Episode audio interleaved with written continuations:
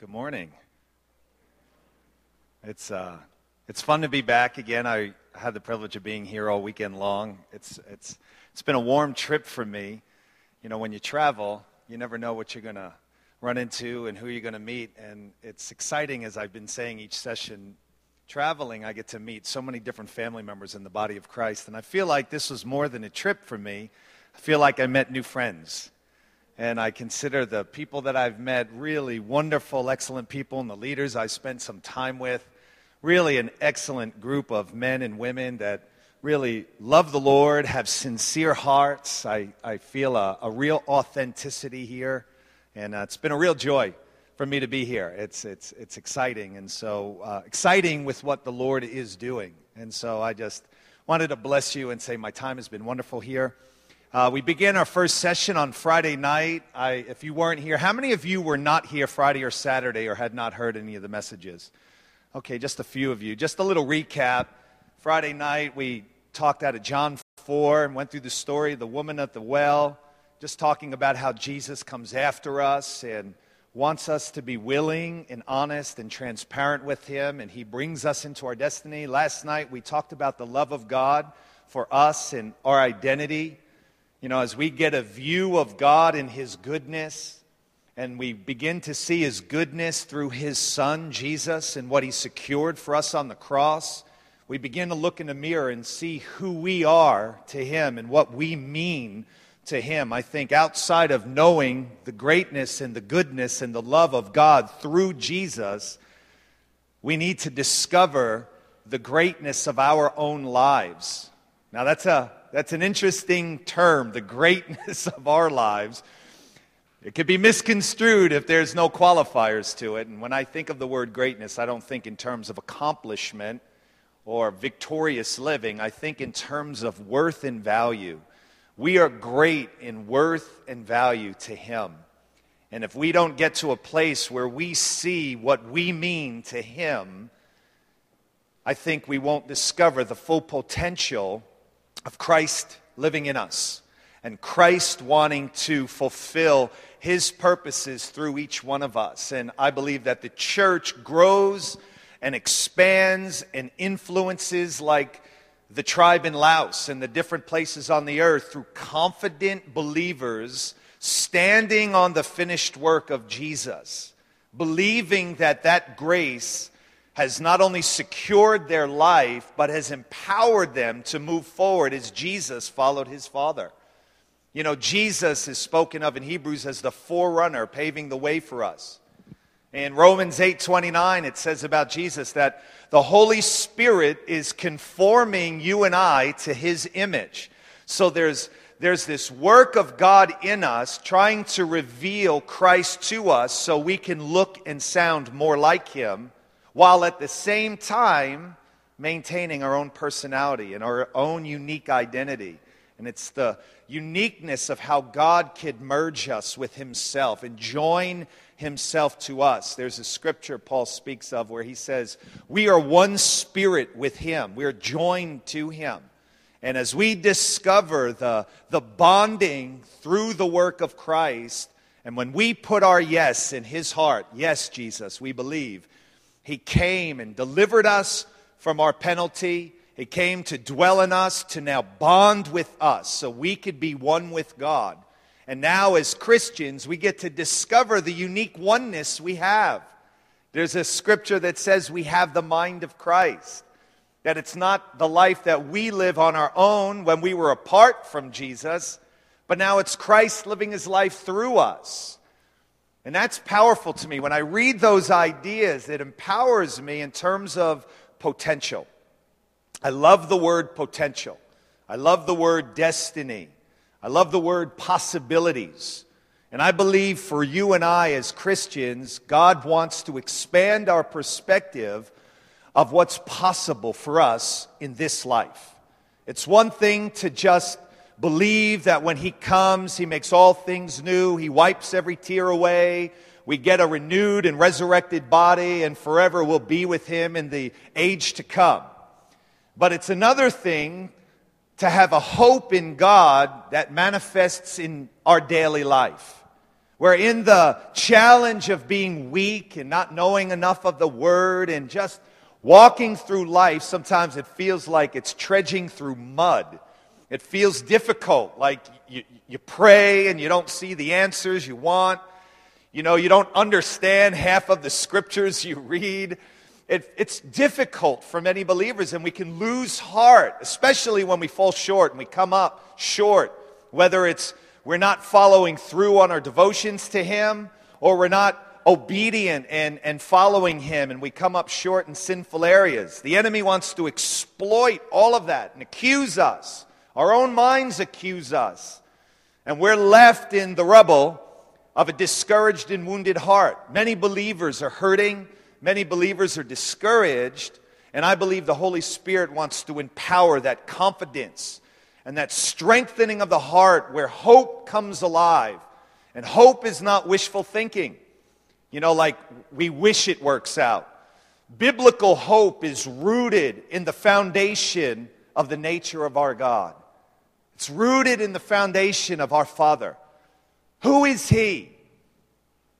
That's the question we want to answer more biblically, more confidently. When we close our eyes in prayer, I mentioned this last night, who's staring back at us? What kind of God is it that we've said yes to? What is He like? What does He think? What does He feel about us?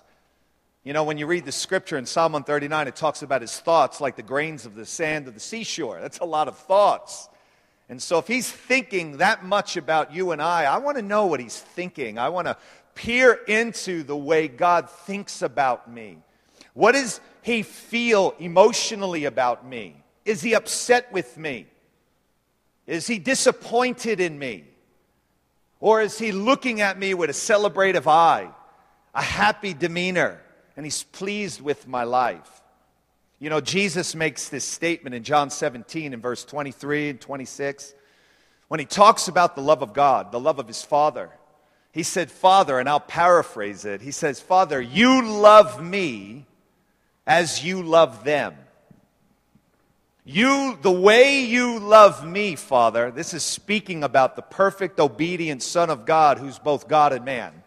He says, the way you love me, the degree in which you love me is the way you love them. And Jesus makes this profound statement that the Holy Spirit wants to sear right into our hearts, right into our souls, that it's more than a, a phrase in a Bible, but it's a phrase that speaks of a volume of God's heart, an unending ocean, so to speak. I like the lyrics, grace is like an ocean, we're all sinking. And that grace is the Father's affection. That grace is the Father's determination to bring you and I into liberation, to set you and I free from the shackles of fear and despair and sinful compromise that wear against our conscience and we feel bad. We think God is maybe mad or sad. And God is screaming through the scriptures, especially the New Covenant, how much He loves us. How much He's dedicated to us. Nothing more. He could do nothing more than what He did. That He became one of us to die for us, to give us what we couldn't earn on our own. His very own righteousness. And He wants those truths to, to strengthen our own view of ourselves so we can get on with the work of the kingdom. So we can get on with the walk of Jesus in our lives. Rather than stuck in the place of fear, hopelessness, discouragement, fear, feelings of rejection, abandonment, thinking we're overlooked. We lean towards men, we lean towards everything other than Jesus. And Jesus wants to give us the true dignity of the way He sees us so we can rise up in who we are. And take our stand at, the way Hebrews says, at the throne of grace. We come to find mercy in a time of help and need. A throne where He sits on, John describes Him. In Revelation four, this being of benevolent beauty. This God of infinite and awesome power. And yet He's our Father. And He's a tender, affectionate Father. that he's pleased with us. And Jesus says, you don't have any clue what he thinks about you. And he makes this statement, the way my Father, God, loves me, the Son, God, the way God loves God is the way God loves you. It's an amazing reality that we're loved to the same degree that the way the Father loves the Son, and the way the Son loves the Father, and the way the Father loves the Holy Spirit, and the way the Holy Spirit loves the Father. The fellowship of the Trinity, the Father and the Son and the Holy Spirit dwelling in infinite love and infinite sharing and mutuality and reciprocation of love and affection, complete unity. That love he wants to impart and develop and cultivate in you and I. And we have an opportunity in this life, before we die or he comes in the sky, we have an opportunity to grow in this love. And the way we grow is through desire and hunger and faith. And I don't say that as a heavy, as it as as like a pressure, you need to do more. But the truth is, we receive when we believe. And we believe when our hope is stirred, when we see that it's possible. See, faith, when people talk about faith, it's mostly like trying to get people to believe. Sort of like, you know, you're at the gym and you're working out and you're saying, hey, one more rep, and you're just trying to push that, that bar, and you just, I can't do it. That's, sometimes it feels like that. I just don't know how to believe anymore to make it happen. The truth is, we make nothing happen. But what we do is agree with the truth of who he is. We agree with the truth of what he said he would do, his promises. And we just say yes to Jesus.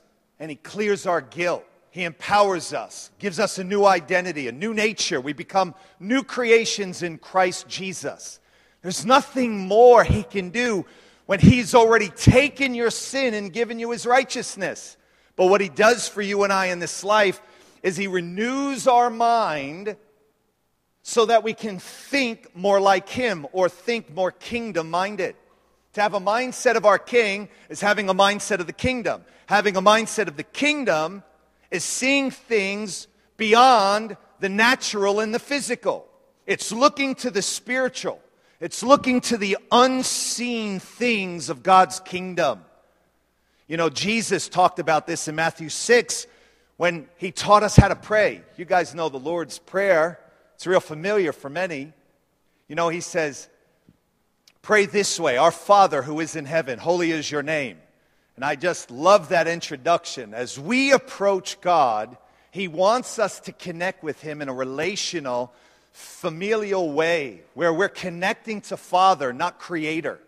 Although he is Creator, but see, God knows we won't bond with a Creator. We'll be in awe of a Creator, but we might not emotionally connect with a Creator. And he knows that, like it is with a child and a parent, there's an emotional bonding that lasts forever. And he says, when you come to God, you're looking at a Father. You're looking at a good, benevolent-hearted being whose sole purpose is to liberate you. He's got your best interest in mind. He wants to bring freedom to us in every conceivable way. When I think that way about him towards me, all of a sudden it starts strengthening my heart. It's like oxygen in a weary runner's lungs. I feel a little bit more empowered when I know he's for me. Because sometimes in churches, It, or in religious environments, we're told how much we have to obey God. We have to be holy.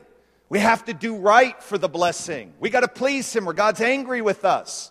In some settings, if you sin and you die without confessing it, forget it, man. You're going to hell. I mean, that's fear. There's, there's no confidence when the focus is on how good you must be. Because how many of you know, we're not that good. We don't do it that well. That's the whole reason Jesus came. The law was to indict the human race. You can't keep it. You don't have the power to keep it. You don't have the power to obey God perfectly because he doesn't accept fifty percent obedience. He accepts one hundred percent obedience, one hundred percent of the time. And therefore, to satisfy perfection, God had to do it for us. It's amazing. The gospel is so amazing. I said this last night. I said, I am falling in love with the gospel all over again. It's like I'm a little kid just drinking from the fountain of Jesus in a fresh, brand new way. And thinking about the subject of grace and the and the benevolent, generous heart of my God towards me. It's just, it makes me giggle. It makes me cry. It's exciting me. It's filling me with hope. It's giving me a fresh and renewed confidence for my own life. And I and I'm learning how important it is not only to know the goodness of the Father, but to know the goodness of His Son in me, how He sees me. Because when we look in the mirror, we don't like what we see many of the days, many times. And God wants to remove a negative self-image. He wants to remove that, aw shucks, you know, I'm not gifted enough, I'm too small, I'm not smart enough, the I'm not enough syndrome. He wants to remove it and say, you're not enough. No one's enough. But with me, you're more than enough. We got to get it. We're not enough. Like, that's okay. We never have been enough, and we never will be enough. And we got to receive that and humble ourselves to that and say, but you are, and I put my faith in you. I put my faith and trust and my hope and my dreams and my future in your hands because you're so good to me. You really have my best interests in mind. I can actually trust you in the journey of life. He renews our perspective and He fills us with a confidence, a hope. A hope that is resting on His nature and the goodness of His being, and a hope resting on His promises, what He said He would do.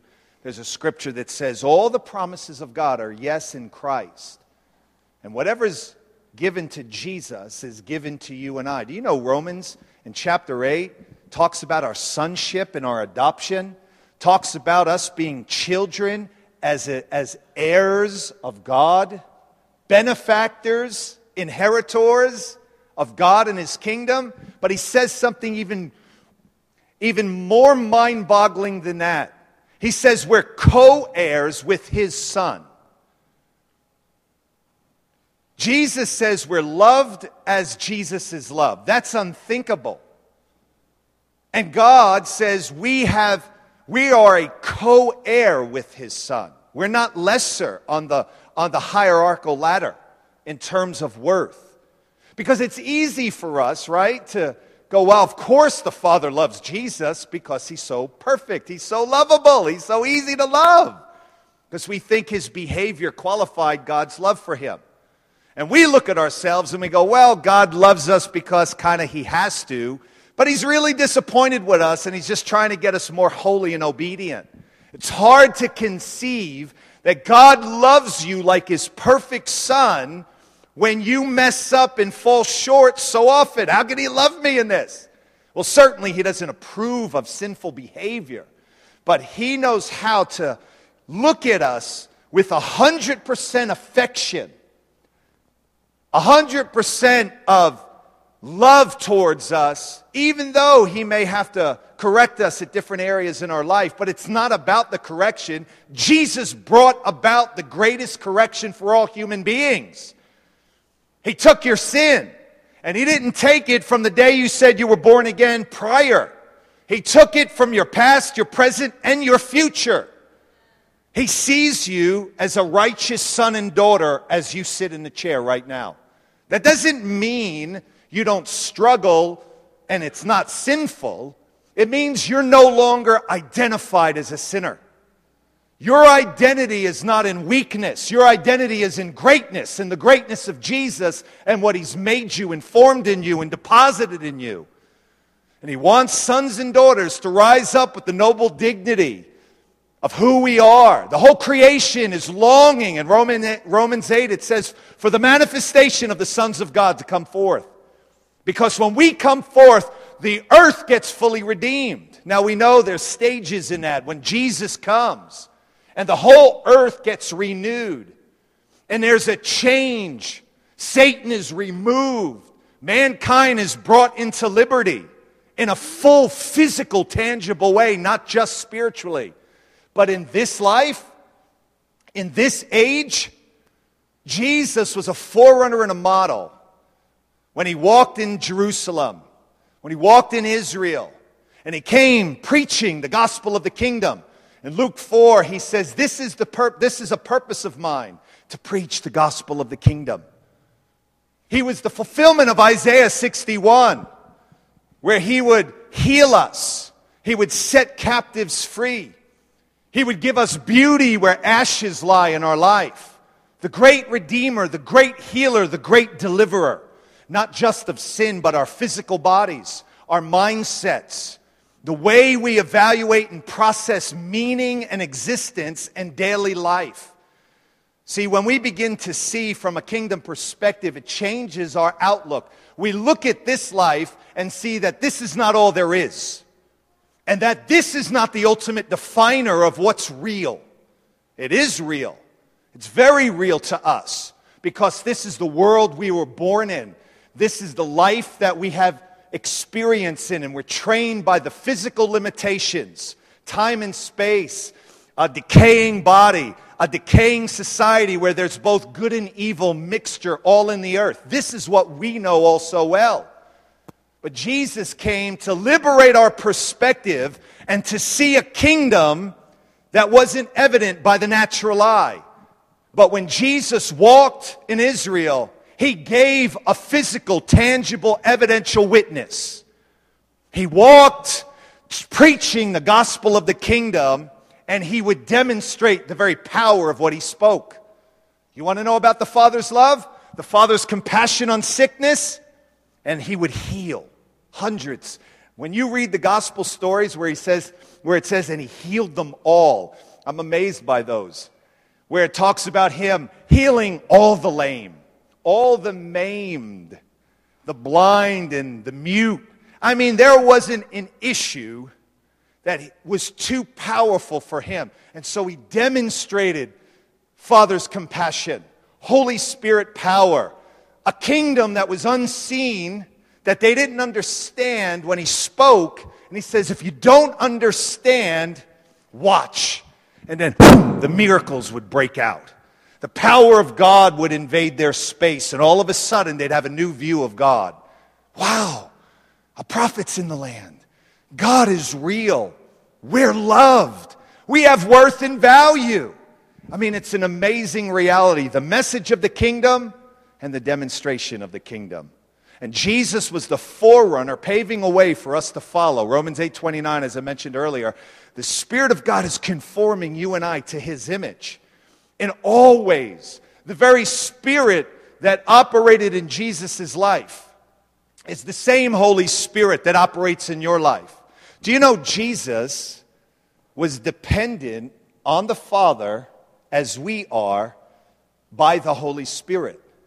He didn't walk earth as some superhero in terms of like he was a man in the flesh, and when things got real, you know, difficult, he pressed the God button and all of a sudden he started to glow. Powers started emanating out of him like our superheroes. He was a superhero in, in, in, only in the sense that the super spirit was operating in his life.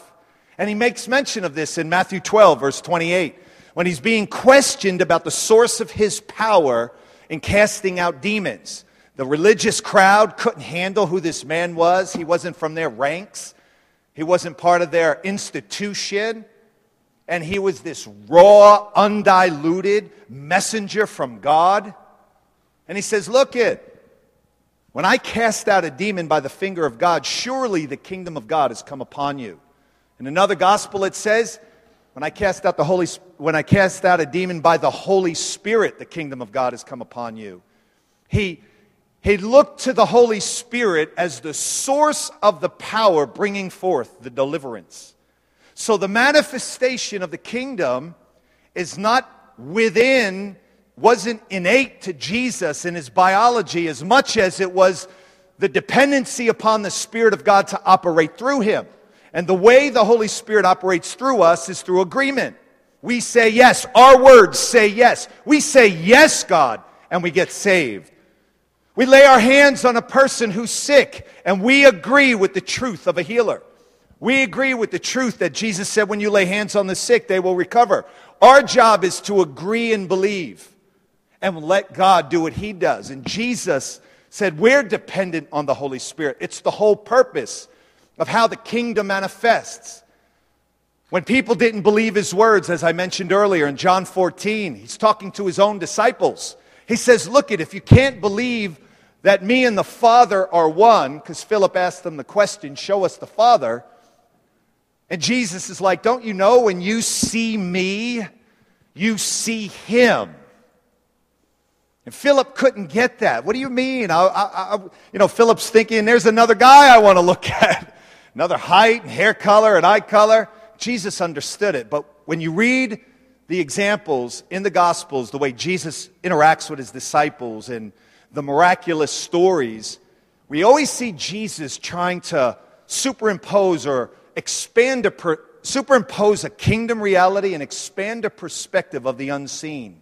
He's always trying to elevate His disciples' awareness and understanding that God is here, that God is operating, that there's something greater than the physical limitations of the natural realm, and that the ultimate definer of reality is God Himself, not this fallen world, not my shortcomings.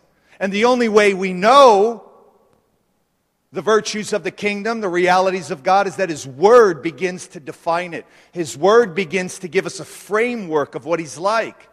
The Scriptures begin to describe the way God thinks and feels, begins to give us a sense of who we are and our meaning and existence. So the Scripture becomes the ultimate definer of reality in terms of perspective. When Jesus says, the way I'm loved is the way you're loved, that's true reality. That's to define our perspective of the way the Father thinks about us.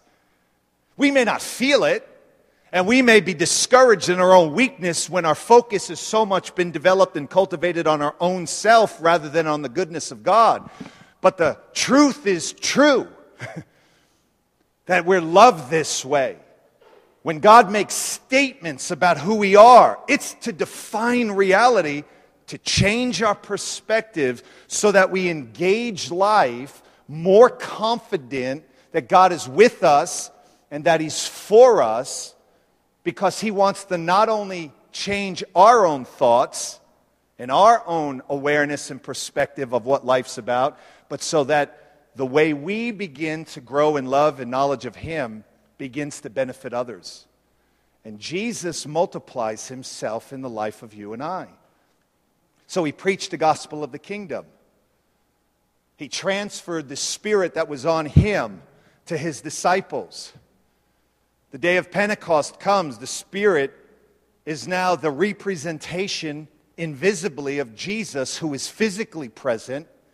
He goes to the right hand of the Father, and the Spirit is poured out. The Father and the Son send the Holy Spirit to the one that puts their faith in Christ. That Holy Spirit, or the Holy Spirit, now dwells within us.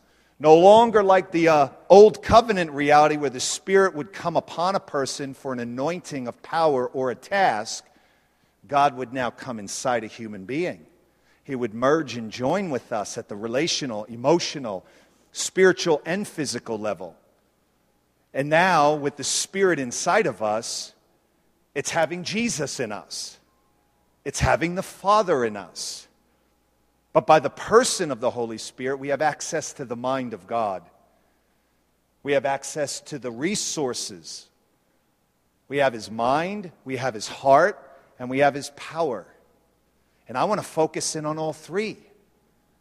I want to know what God thinks. I want to think more like God.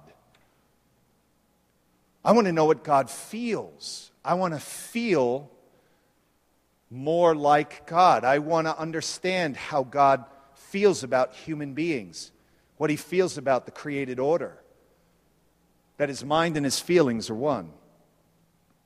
I also want to access and know God's power, that raw, undiluted power, the miracles, the supernatural things that overshadow, superimpose upon a weak and fallen world.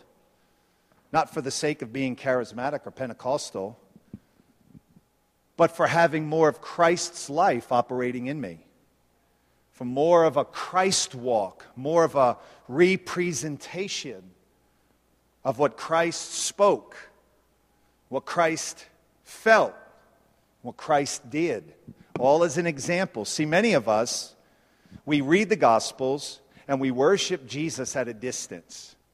We worship Him in the right way in terms of exalting Him, loving Him, being wowed by Him, which we should, and it's right.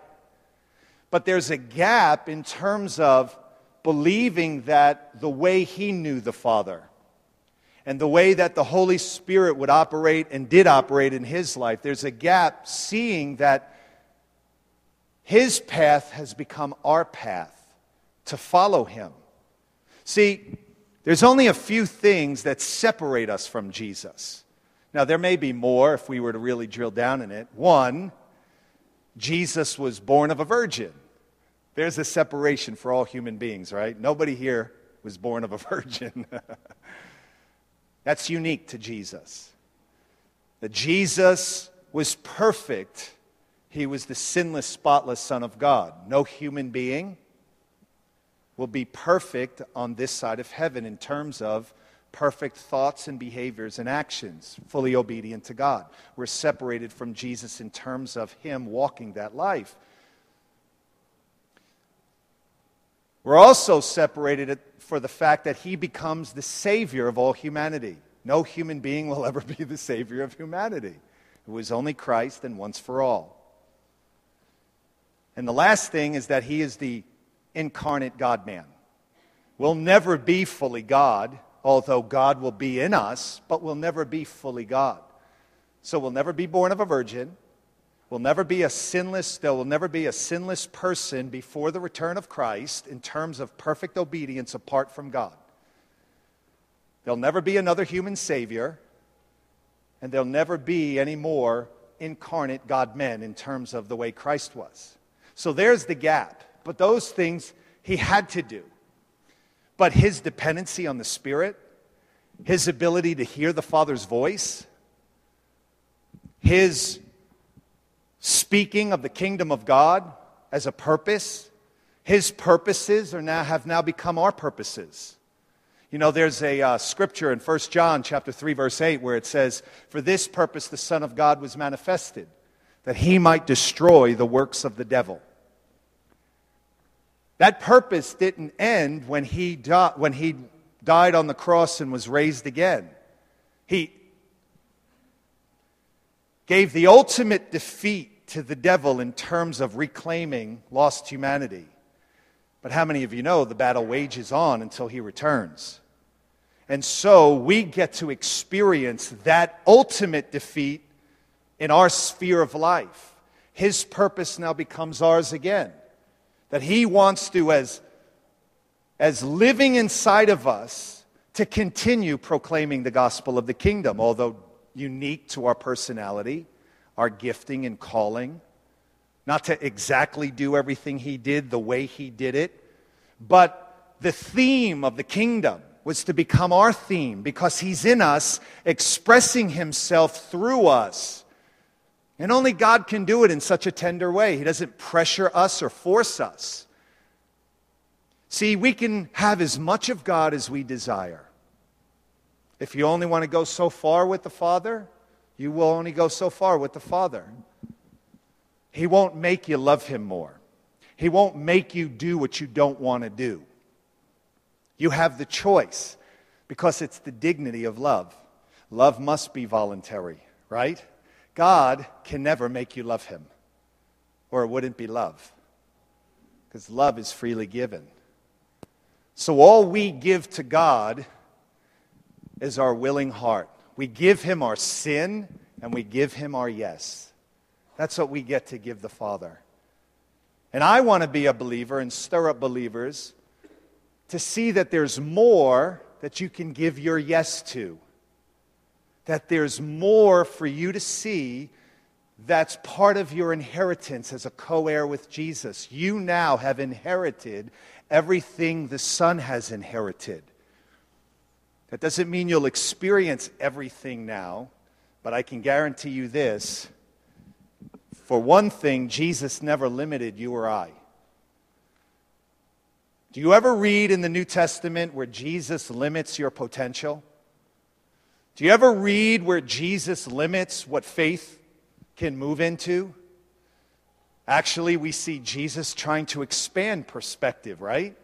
He says, hey, all things are possible if you believe. I mean, think about the story in Mark eleven where they're on the way to Bethany and he comes across a fig tree. There's the fig tree and Jesus looks at it and he speaks to a tree.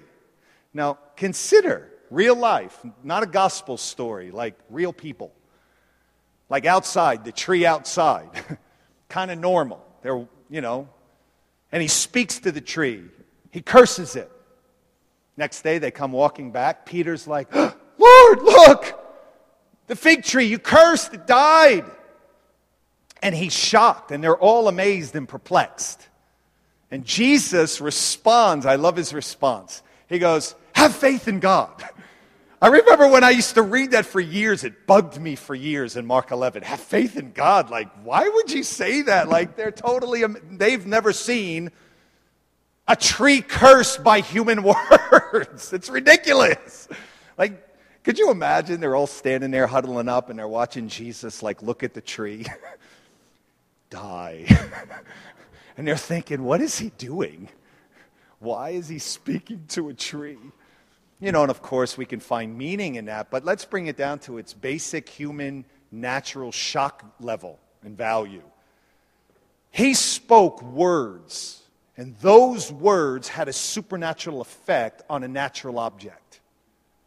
He spoke, something transpired in those words that affected the life of that tree, physically and naturally. They were shocked.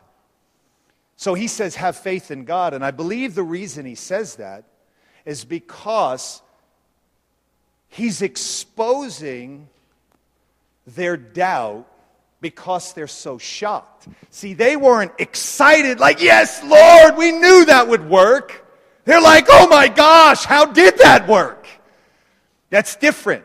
And he wanted to use it as an opportunity to layer a greater mindset on them, to expand their perspective of potential, of possibility. And he goes, man, you think that's something? Verse twenty-two to twenty-four. He goes, take a look at the mountain. So they're, they're looking at the fig tree and they're like, wow. It's an evidence of their doubt. Like, how could that happen? Because they're only thinking naturally. And of course, if you think naturally, it can't happen. And they're right to be shocked and surprised. But instead of Jesus pastoring that, he goes, I want to expand your perspective. This event is to expand your mind in terms of what's possible for you. Not just me separated from you like, wow, Jesus, you're so awesome. And he goes, it's my business to make you awesome. And the only way you're going to become awesome, and let me use that just for conversation here, is by you knowing what I think about you. What I've given you. Not awesome in arrogance or superiority over a human being. Once again, back to worth and value and dignity. See, God didn't save the angels when they left heaven. He didn't work out a plan to redeem Lucifer, who was once beautiful and pure. But the human race, he said, they're mine. We have Papa's D N A in us, unlike the angels. See, the angels would wow us. If the angels were to appear right now in light and kind of emanating glory, we'd be on the we'd be on our faces, undoubtable, undoubtedly. I think it was Revelation nineteen. John sees this glorious angel, and he falls down like, oh my gosh, and he it's like he begins to worship him, and that angel's like, hey, stop it, buddy. Last time that happened, he got kicked out. Because that's what Satan wanted. Worship me. And you know what? He was so powerful and convincing, a group of angels actually agreed with him. That's unthinkable to me. So our foe is really powerful. But Jesus is far more powerful and broke his power.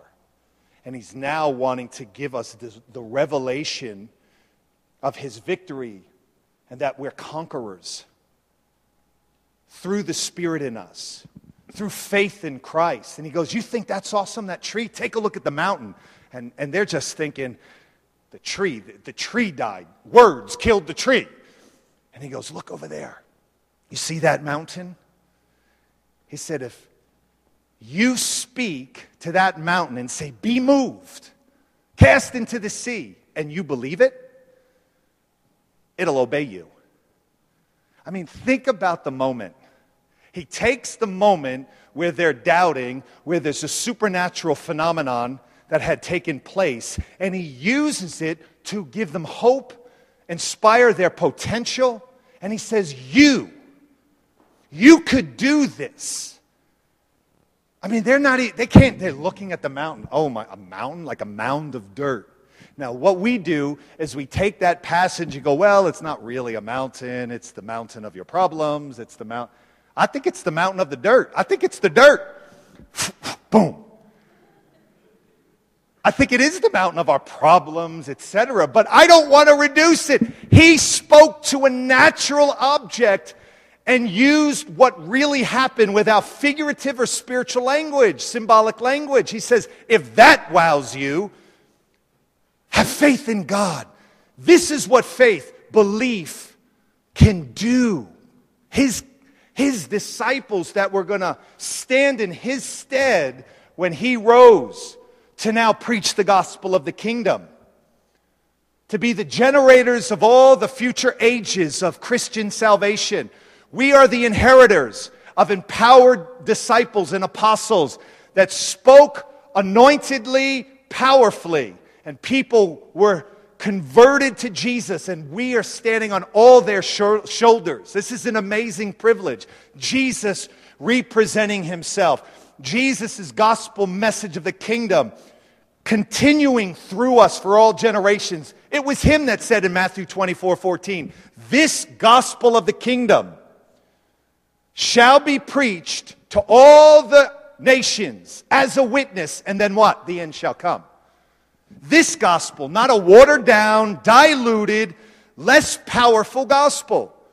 There are churches, ministries, and people that believe the gospel, the power inherent in the message that Jesus spoke and the apostles spoke, is not the same gospel today. That Jesus needed power to validate his deity. And that the apostles needed power to validate their, their uh, apostolic leadership. But then when we got the scriptures canonized, we no longer needed the power. We have the Bible. So now we read about power that God says you can't have. You think we need any less in this modern age with technology and scientific discovery? We need more power. Back in those days, they were far more believing. In that religious environment, pre-scientific. I tell you, he said, this same gospel, the message of the kingdom and the power of the kingdom, is the inheritance of the saints throughout the ages until his return. It is the same message. It is the same Holy Spirit to not only fill, but to work through us in giftings, in miraculous things, where God is evident in the people of God. Where God is not just talked about, but where God is evident and bears witness to his presence, and bears witness to his power. Beloved, listen to what I'm telling you. You are more powerful than you possibly imagine, not innate of yourself, but because he's in you. Don't believe the lie. You're not enough. In any area, whether it's gifting, holiness, dedication, you're not in terms of yourself. But he's given you himself. And he wants us to believe it. They're shocked at the tree. He goes, look at that mountain. Okay. What? I mean, they can't, they can't take it. How can they receive that? But he's declaring it. He's defining reality. They're shocked at the tree. And he's going, you think that's something? Let me tell you, potential. Let me expand perspective. And let me include you as a participant in it. See, he doesn't want us to watch at a distance and go, wow, you're, You're awesome. He goes, come with me. Let me show my awesomeness through you. I want you to partner. I want you to believe again. I want you to believe all things are possible. And then he says, after that phrase, that statement, if you speak to the mountain and believe in your heart that it will move, it will obey you. He says, therefore, in light of what I did, in light of what I just told you, when you pray, believing that you have received it, it'll be yours. See, that's, that's not a faith minister speaking. That's not a camp. That's our Savior speaking. I want to rediscover Christ and His words about my potential so that I'm not limited by my own shortcomings or my cultural tradition. I want to have a kingdom perspective that transcends my, my, my ministry at I hop. I don't want to be limited by I hop. You don't want to be limited by, by the church and your background. You're not just a Presbyterian. You're a kingdom son and daughter. I'm not just a part of the prayer movement. I'm a kingdom son. I have all the potential that Jesus says I have. And I don't want to be limited in the way I think about my potential or Jesus' life through me. This is about a message of empowerment. And that's the whole point of being a Christian. It's about being empowered. It's about empowering you to break the bondage of lies, shame, and pain in this earth. And Jesus says, I'm going to do it with you and through you. Think about the risk God takes, that He, he constrains Himself through us. He doesn't just say, you're so weak, I'm never going to get my plan done. Move out of the way, be on the sidelines, and cheer me. He doesn't do that. He says, do it with me, because it's intimate, it's relational. He loves us, and He's training us to be like Him. He wants us to think like the Father, and act like the Father, and demonstrate the Father in this life. Beloved, we have one chance in our eternal existence to live by faith in the unseen. See, when you die, you're going to see Him face to face. I believe faith operates a little different there. It's no longer, I hope this thing works out, and you're kind of doubting. It'll work out when you're there. Because you know, it's all evident. But here, in this life, He gives us opportunities to believe for Him to manifest presence, goodness, virtue, truth, perspective, wisdom, all the things that God would give for all the needs in, in, in our affairs. And He goes, to the degree you believe, outside of sovereign choices where He just in His purpose does things, but the norm, the normative development of a disciple is to learn and to believe it, and then to take a step of risk and operate in it. He's trying to cultivate agreement. See, when you agree with the enemy, we come under the bondage of lies and discouragement. When we agree with Jesus, it's broken. It's about agreement. It's about faith. It's about believing God. Abraham, he heard the, the call. He left as a pagan. He's given a promise. Abraham goes, yes, I believe. God goes, you're righteous. Abraham's like, what are you talking about? He just wants us to agree. Heaven and on earth, agreement, kingdom manifests itself. And in Matthew six, we talked about the prayer, our Father. It's relational. It's, it's to bond our hearts in an affectionate Creator who's our Father. He says, your kingdom come, your will be done on earth as it is in heaven. So He goes, I want you to think about heaven. I want you to think about the unseen realities that I spoke of, that I demonstrated. Because God wants to manifest the realities of heaven here on earth. So much so that Jesus says, here's the process by which it manifests. I want you to pray. I want you to ask. I want you to uh, to proclaim it, to declare it, to talk to the Father about it. It's just like in Matthew nine.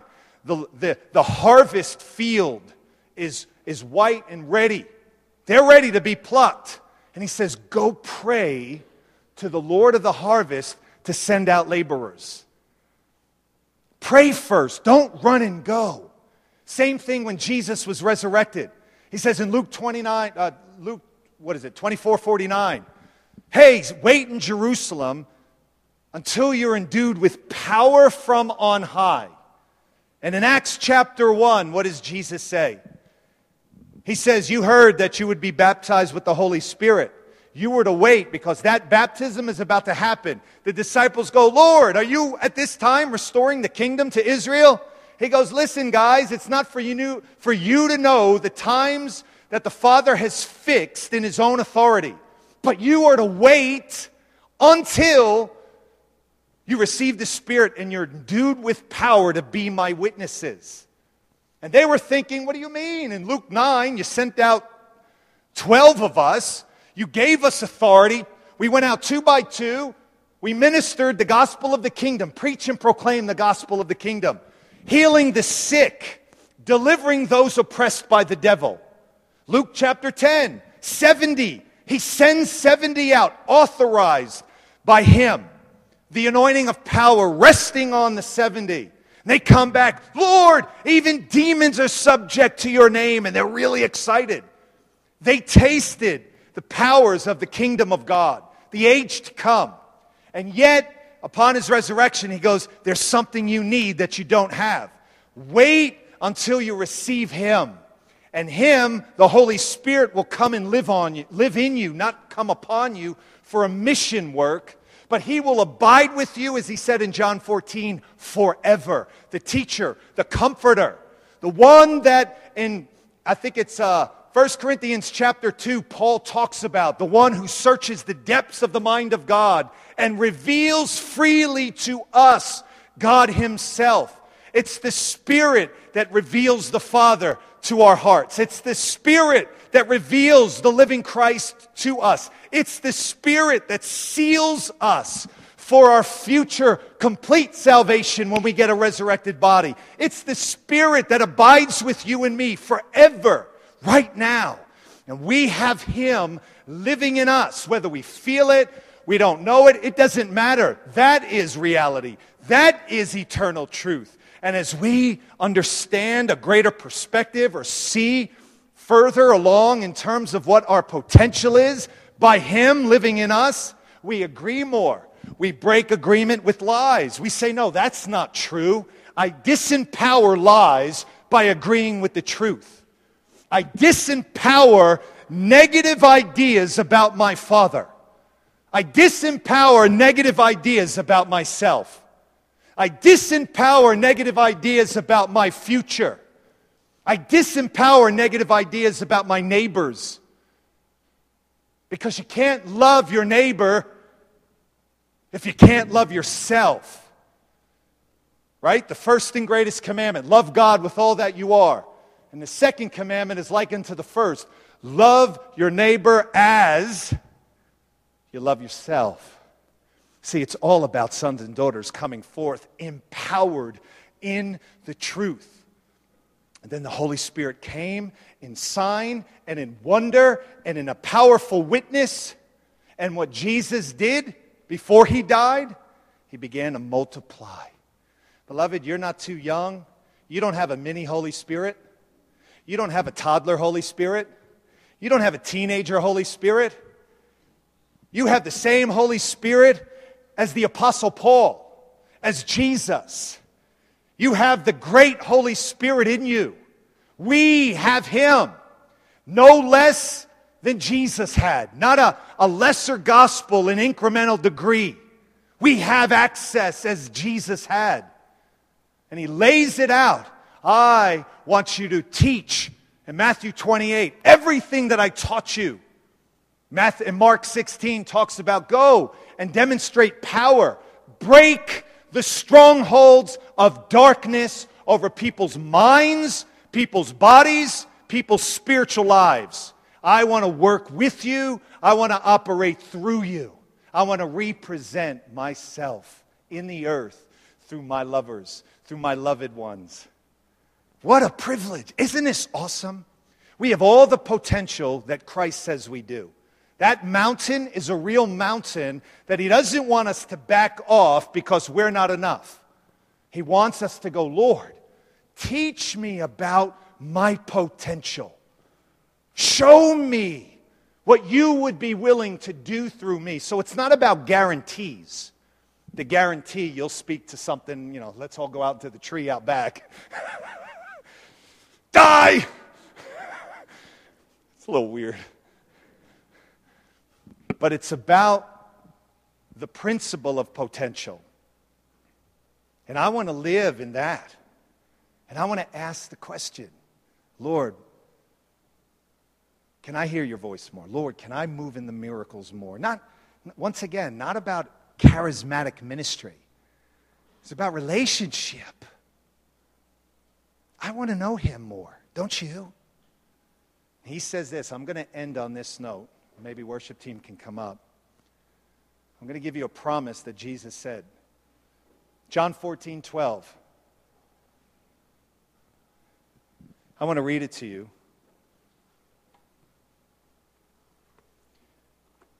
Jesus made this remarkable statement. And I want to lay this out for the church, kind of like laying out the gauntlet. This is our potential. Jesus is in a dialogue with, his, with a couple of His disciples. And He's talking to them about believing Him. They couldn't understand. It's where I referenced earlier. Show us the Father. Philip is like, show us the Father. Jesus is like, when you see me, you see Him. Jesus goes on to say to Philip, in verse eleven, verse ten, do you not believe that I am in the Father and the Father is in me? The words that I speak to you, I don't speak on my own authority, but the Father who dwells in me does. Believe me that I am in the Father and He is in me. Or else, believe me for the sake of the works, so the miracles. In other words, if you can't get what I'm trying to say to you, take a look at what I've been doing as an evidence of the oneness I have with my Father. That oneness is already real for you and me. The oneness of the Father in the Son, and the Son in the Father, is now the Father and the Son in you. And you and me in the Father and the Son. We're together. We're united spiritually. And He says this promise. He says, truly I tell you, he who believes in me, the works that I do, he will do. And greater works than these he will do, because I go to my Father. Whatever you ask in my name, I will do it, that the Father may be glorified. If you ask anything in my name, I will do it. Do you catch what He said here? He said, look at the miracles in my life. Look at the operations of power. Talk about empowering, transferring. Talking about a, a servant leader. Jesus not saying, bow down to me, on. He's saying, no, I want to serve a greater purpose and exalt you. You're going to do what I did. But the secret is not only that, you're going to do greater things than I did. Jesus told us we would do greater things than Him. That's unthinkable. But that tells me about His heart.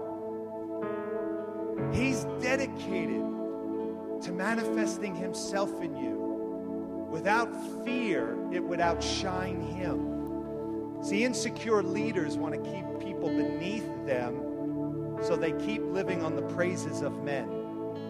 But Jesus is perfectly, perfectly secure in who He is and His purpose. And that purpose is to bring you and I forth, to liberate us, and to empower us. Beloved, you're more powerful than you know. There's more potential for you than you've believed. Did I not speak Scripture? Did I not speak His words to you? This is what He thinks, and this is what He wants to give. Father, as it is there, make it here. See, these are the kind of things we declare in prayer. Father, you said, Jesus, you said, I would do what you did. It's not about replicating the exact things as much as it is about believing He's eager and desirous to let me experience His power through me for the sake of others, for the breaking of strongholds of darkness, for to, to bond our hearts to Him in a greater love. Beloved, let's stand tonight or this morning.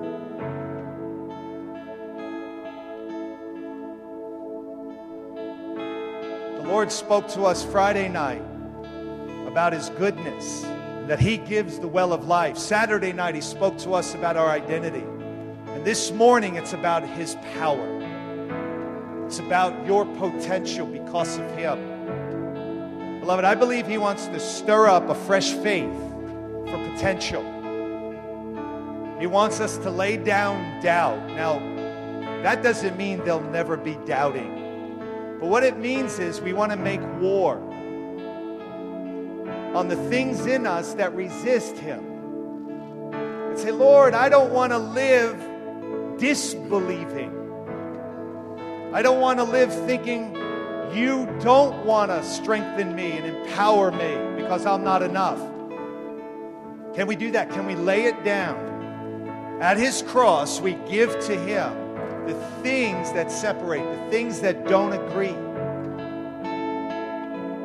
We just say, Lord, fill me again. See, the book of Acts is about a baptism that bonds us to the kingdom, to Him, to the church. And there's fillings and fresh fillings. You read through the book of Acts, and they were filled again. And they were filled again. Beloved, how many of you need a fresh filling of the Holy Spirit? A fresh empowering of the Holy Spirit. Not to shake or roll as the goal, but a fresh filling of perspective, kingdom direction, kingdom confidence. Beloved, it said of the early church, the apostles turned the known world upside down because they were men that believed, because they saw it. They experienced it. They proclaimed it. It's no different from us today. I think of all these people in this room, our potential, your potential in this region, in this city, more than you thought, more than you're believing for.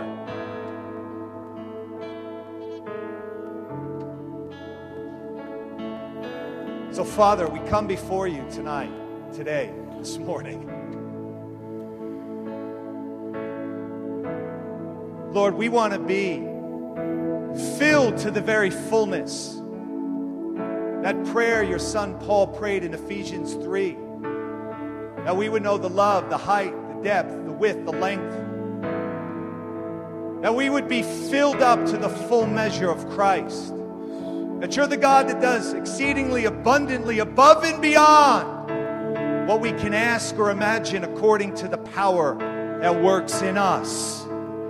Oh, Holy Spirit, we acknowledge you. We acknowledge that you live in us. We acknowledge that you empower us.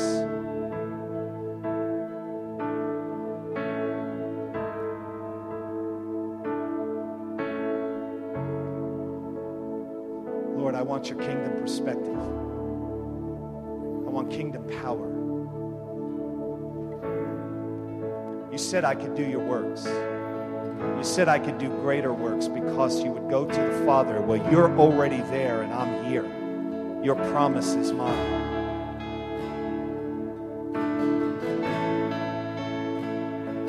Beloved, all over the room, let's, if this applies to you, just maybe follow me in prayer.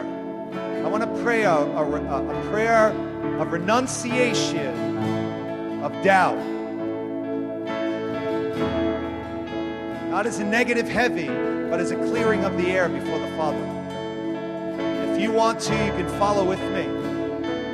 Father, I come before you in the name of Jesus. I renounce doubt, unbelief in my heart, unbelief regarding your word, your promises to me. I renounce Satan. I renounce his lies. I renounce his influence in my mind and in my heart.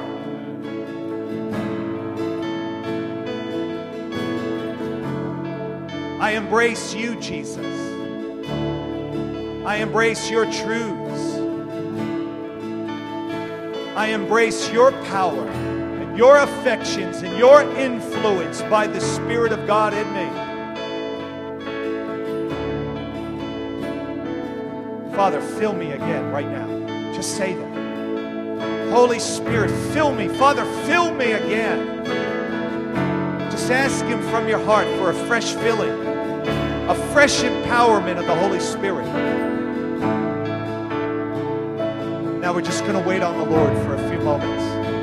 And anything you want to offer up to the Lord in prayer, anything you want to say to Him, speak to Him right now as the team sings over us for a little bit.